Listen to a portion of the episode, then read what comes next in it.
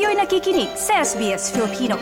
Pakinggan niyo pa ang kwento sa sbs.com.au slash Filipino.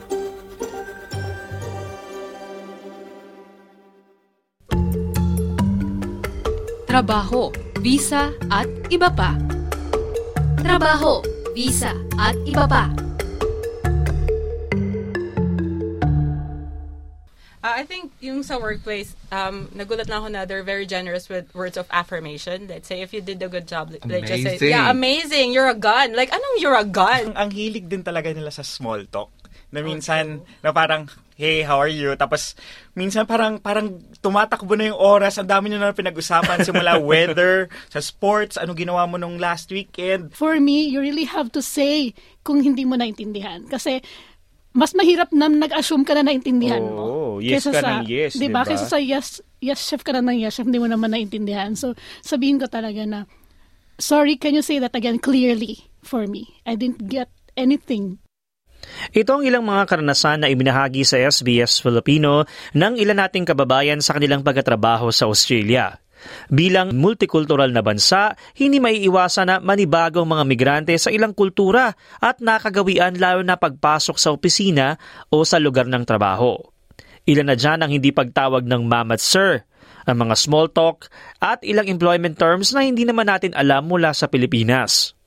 Pero isa sa napag-uusapan ang hindi pagiging expressive at assertive ng mga Pinoy. I didn't even know na parang dito pala kailangan mong assert yung sarili mo if you want uh, promotions. Uh, kailangan mo sabihin kung ano yung gusto mo, kung gusto mong mag-akyat ng ladder. Uh, kasi parang sanay tayo, sanay tayo sa Pilipinas na parang aantayin natin yung promotion eh. Pero dito pala kailangan mo mag ano mag Mag-assert. um, mag-assert tapos i- mag uh, send ng interest Mm. to actually go up the ladder. Tapos di, kasi ano sa opisina kasi ano normally yes lang din ako ng yes for Mm. everything. Pero sinasabihan din ako ng mga kaopisina ko na parang you, you should learn to say no. Oo. Kasi saying no dito is hindi hindi sila mo offend. Mm. Kasi it's a way of you you saying na you're standing your ground. Na parang you know better, parang ganon. Mm. Kaya it's important. Yun yung sa mga bagay na na, ah, na natutunan ko dito na parang you, ha- you, have a voice na Mm. kailangan mong assert yung sarili mo hindi ka lang utosan dito you have your ano parang you, you, you, you- na punta ka sa work mo yan kasi you know what you're doing and they trust in your capabili- capabilities Sumang-ayon ang career consultant at founder ng Career Transformation Ventures na si Dr. Celia Torres Villanueva na likas sa Pilipinong pagiging mahiyain pero dapat anya na baguhin natin ang pananaw dito.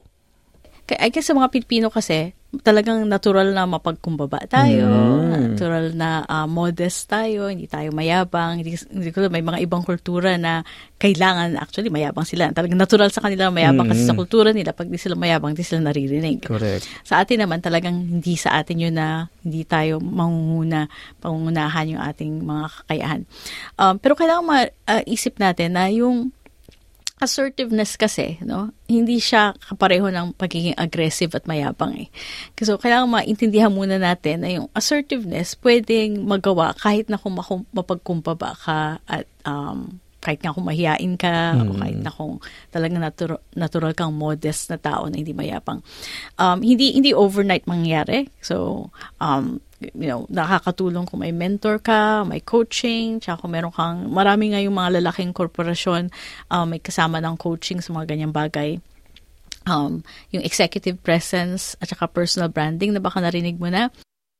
Sinabi din ni Dr. Villanueva na may mga pagkakataon na may isip natin ang ating kaibahan bilang migrante lalo na kung nag-iisa ka labang Pilipino sa isang unit o team. So talagang mahalaga din na conscious tayo na naiiba tayo at kung ano yung iniisip ng ibang tao dahil naiiba tayo. Pero at the same time, huwag naman tayo maging over hyper conscious na masyadong sensitive din, na masyadong mag-react o maging defensive.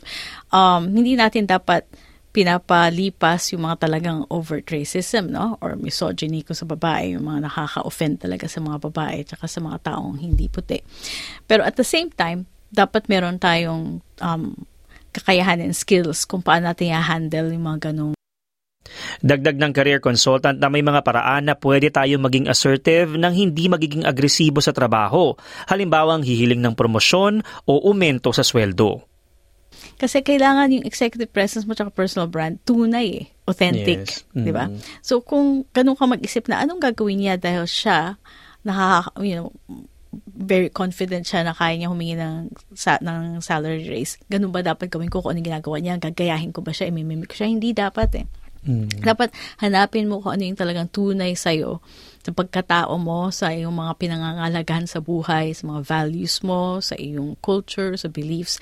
Hanapin mo yung mga um, tunay sa'yo at tingnan mo kung paano mo gagamitin yun para sa iyong executive presence at personal brand para umabante ka sa iyong um, trabaho, umabante ka sa iyong career. Kasi talagang hindi hindi ka tatagal kung nagpapanggap ka lang. Opo. nagpapanggap ka. Lalabas at lalabas. Lalabas diba? at lalabas ang tunay. Yung Kaya ang gawin mo, mm. i-harness mo yun, di ba? Gamitin mo kung ano yung talagang genuine na values mo at na pinangangalagahan. Tapos, with the goal in mind. So, kung goal mo ma-promote o magka tumaas yung sahod mo, i-angkop mo yung behavior mo kung paano ka nag... Um, paano ka nagbe-behave. Kasi yung personality, di ba, mahirap yung palitan. No? Minsan, nagpapalit talaga habang nag, um, tumatanda ka, pero usually, mahirap palitan ng personality, di ba, personalidad. Pero pwede mong palitan at control yung iyong action. Eh, paano ba ang iyong behavior? Coach, paano ka ba magsalita sa meetings para hindi ka nang gayabang, hindi ka nang aaway, pero ang dating mo assertive at confident. So, meron nga akong ginawang workshop no October na uulitin ko sometime this year. Um, yun ang talagang inano namin. Karamihan na attendees ko pala ng Pilipinos. Mm, pero meron din akong po. Malaysian, Chinese, saka Indian.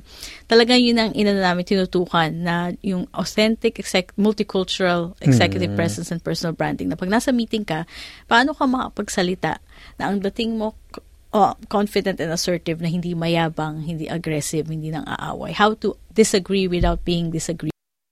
May mga pagkakataon din sa aplikasyon pa lamang ay nahihirapan na makapasok sa trabaho. Ayon sa pag-aaral ng Monash University na inilabas noong Hulyo ng nakarang taon, lumalabas na mas mababang 57% ang mga ethnic minorities na nakakatanggap ng tawag mula sa recruiter na kanilang inaplayan sa leadership position kumpara sa mga individual na may mga English names, habang mas mababang 45% naman sa mga non-leadership position. Ayon sa career consultant na si Dr. Villanueva, may mga ilang pwedeng gawin para maging assertive sa aplikasyon pa lamang ng trabaho. Maraming tao na, marami akong kilala na ano, no, na galing kunwari sa China, sa Vietnam, talagang, katulad nga sinabi mo, kumuha sila ng western name para sa, tsaka hindi nila nalalagay yung picture nila sa LinkedIn o sa resume. Um, you know, kung yun ang talagang gusto mong gawin, kung yun para sa'yo is authentic para sa'yo, um, the okay lang. I mean, hindi ko pipintasan. Pero again, ang point ko is be authentic. So, kung yun ang authentic sa'yo, sige. Ah, ah, ah, actually, ang point ko is be authentic, be intentional. Sadyain mo.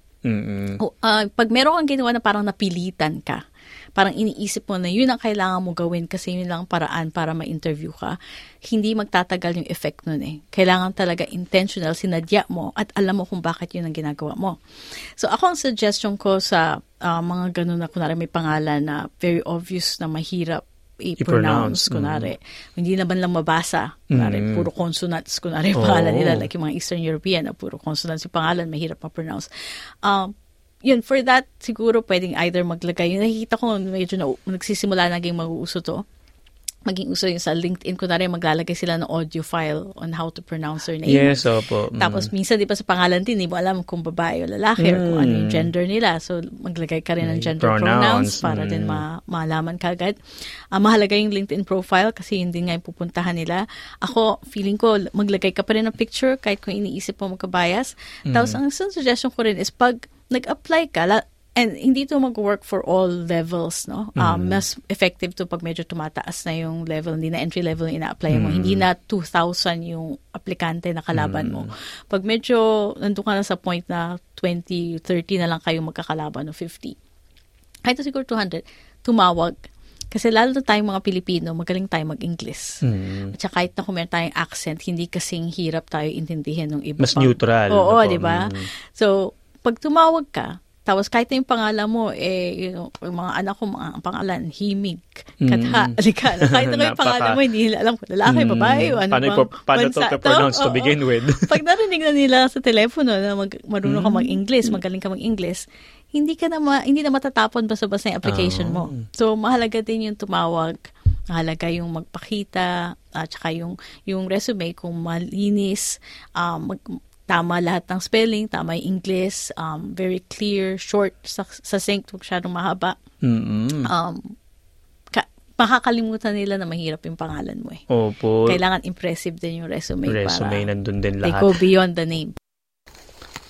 Sa pinakahuling census noong 2021, aabot sa 64.9% ang mga Pinoy sa Australia na employed o nagkatrabaho sa iba't ibang industriya na pinangungunahan ng mga ospital, residential care services, restaurants at iba pa. Payo ng career consultant na si Dr. Celia Torres Villanueva na malaki ang matutulong kung may magiging mentor sa karera, mapa-Pilipino man o ibang lahi. Maganda rin talaga na magka-mentor tsaka magkaroon ng community. So, kilalanin nila kung sino mga Pilipino sa community nila tsaka sa workplace. Um, yung mentor mo, hindi naman kailangan nasa trabaho mo. Tsaka ang suggestion ko, meron kang um, hindi lang iisang mentor. So, pwede kang may mentor na Pilipino para medyo ma, ma, pag, yun, mapag-usapan nyo nga yung mga kaibahan sa workplace ng Australia uh, versus yung workplace sa Pilipinas. Meron kang mapapag um, mapapa, mapag-uusapan niyo yung mga ganung bagay. Pero maganda rin na may mentor ka kung ano yung gusto mo bang gawin sa buhay mo. So, kung gusto mong gawin sa buhay mo is um, So, kahit na magkaanak ka, eh, nagtatrabaho ka pa rin, maghanap ka ng mentor in your workplace na working mother. Ganun. So, more than one mentor. Tapos, mahalaga din na, yun nga, um, yung network, networking, mahalaga. So, expand mo rin yung network mo. Pero mahalaga na may community-based ka eh. So, may network ka ng mga Pilipino, may mga network ka, for example, ng mga kung mga high school classmates mo o college classmates. Tapos meron ka ring network na professional. Kasi nga, doon, doon ka makakakuha ng ideas, ng tips, mga bagay na, you know, ang maganda is um, you learn from their mistakes din eh, and from their successes. Pag ako nga nagme-mentor, yung sinishare ko rin talaga yung mga mali na nagawa ko kasi I learned from my mistakes, di ba? Para hindi mo na ulitin yung mistakes na yun. Tapos um, you can make your own new mistakes. Mm. so, mahalaga din yung, ano, yung ganong knowledge sharing. Ako si TJ Korea para sa SBS Filipino. Trabaho, visa at iba pa. Trabaho, visa at iba pa.